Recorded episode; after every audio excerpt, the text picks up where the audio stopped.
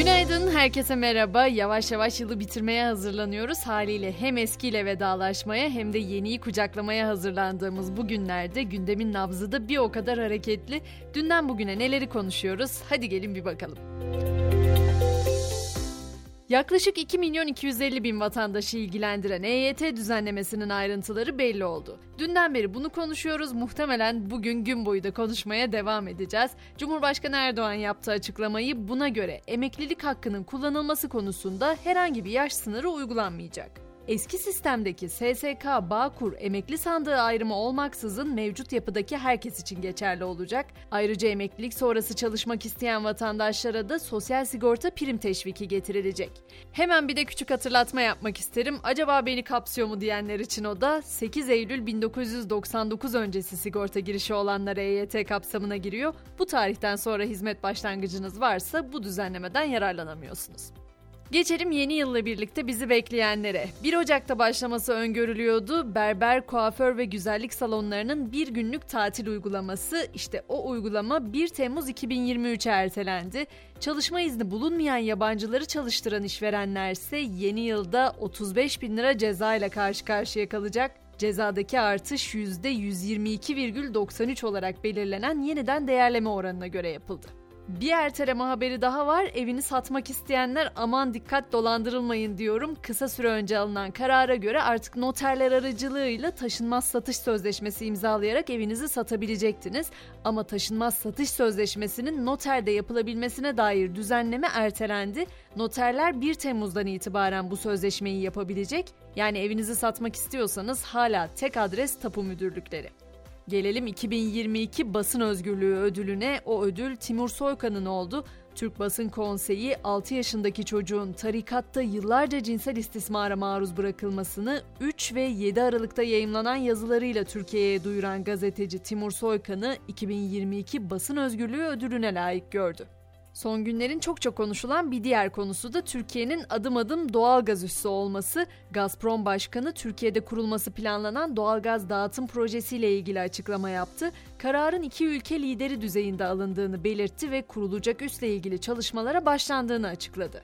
Bu arada Avrupa'da da doğal gaz fiyatı 76,18 euroya düşerek savaşın başlamasından bu yana en düşük seviyesine geriledi. Gaz fiyatının ard arda 8 gün düşmesi de dikkat çekti.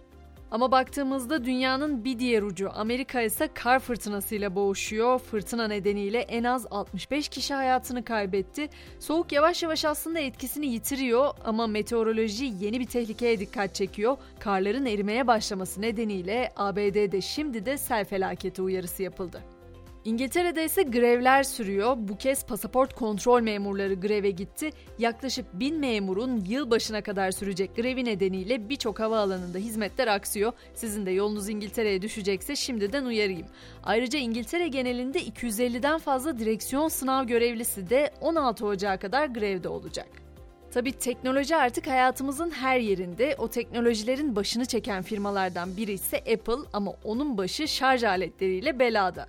Amerikalı teknoloji devi Apple daha çevreci olduğunu belirterek ürünlerini şarj aleti olmadan satmaya başlamıştı. Bu nedenle kullanıcılarının ayrıca bir de şarj aleti alması gerekiyordu. Brezilya'da bir mahkeme söz konusu durumun tüketici kanununu ihlal ettiğine karar verdi. Apple'ın müşterilerine tazminat ödemesine hükmetti.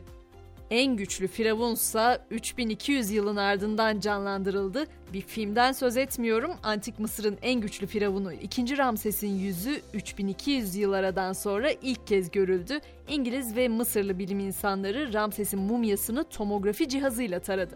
Yaklaşık 200 eşi ve yüzden fazla çocuğu olan 2. Ramses, Mısır'ı genişletmesiyle ve inşa ettirdiği tapınaklarla biliniyor. Hazır bilim ve teknolojiden bu kadar söz etmişken kadınların da erkekleri kokusundan tanıdığının haberini de aktarayım. Kokuların kadın erkek ilişkilerindeki rolü üzerine yapılan yeni bir araştırmaya göre kadınlar erkeklerin kokusundan evli olup olmadığını anlayabiliyor. Araştırma sonuçlarında kadınların hepsinin bekar erkeklerin vücut kokusunu daha çekici bulduğu ortaya çıktı. Yani öyle yok efendim evli erkek daha çekici oluyor falan filan öyle şeyler yok. Bilim konuşuyor burada. Müzik ruhun gıdası hemen gıdamızı da alalım. Maria Carey'nin adeta bir Noel marşına dönen All I Want For Christmas Is You yani Noel için tek istediğim sensin adlı şarkısı her yıl Noel döneminde olduğu gibi yine revaçta. Carey'nin 1994 yılında çıkardığı ikonik şarkı Spotify'da tek bir gün içinde en çok dinlenen şarkı rekorunu kırdı ve Adele'i geride bıraktı. Tabii ki spor severleri de unutmadım. Trabzonspor'un yenilmezlik serisi İstanbul'da son buldu. Süper Lig'in 16. haftasında Fatih Karagümrük dün akşam oynanan maçta konuk ettiği Trabzonspor'u 4-1 mağlup etti. Her iki takım da maçı 10 kişi tamamladı. Ligin 16. haftası bugün 3 maçla tamamlanacak. Öne çıkan mücadelelerde saat 17'de Galatasaray Sivas Spor deplasmanına çıkacak. Saat 20'de de Beşiktaş'ın Adana Demirspor'u ağırlayacağını hatırlatayım ve böylece Podi ile sabah güncellenmemizi noktalamış olalım. Ben Gizem akşam 18 itibariyle yine buradayım ve elbette sizleri de bekliyorum. Görüşünceye kadar herkese mutlu günler.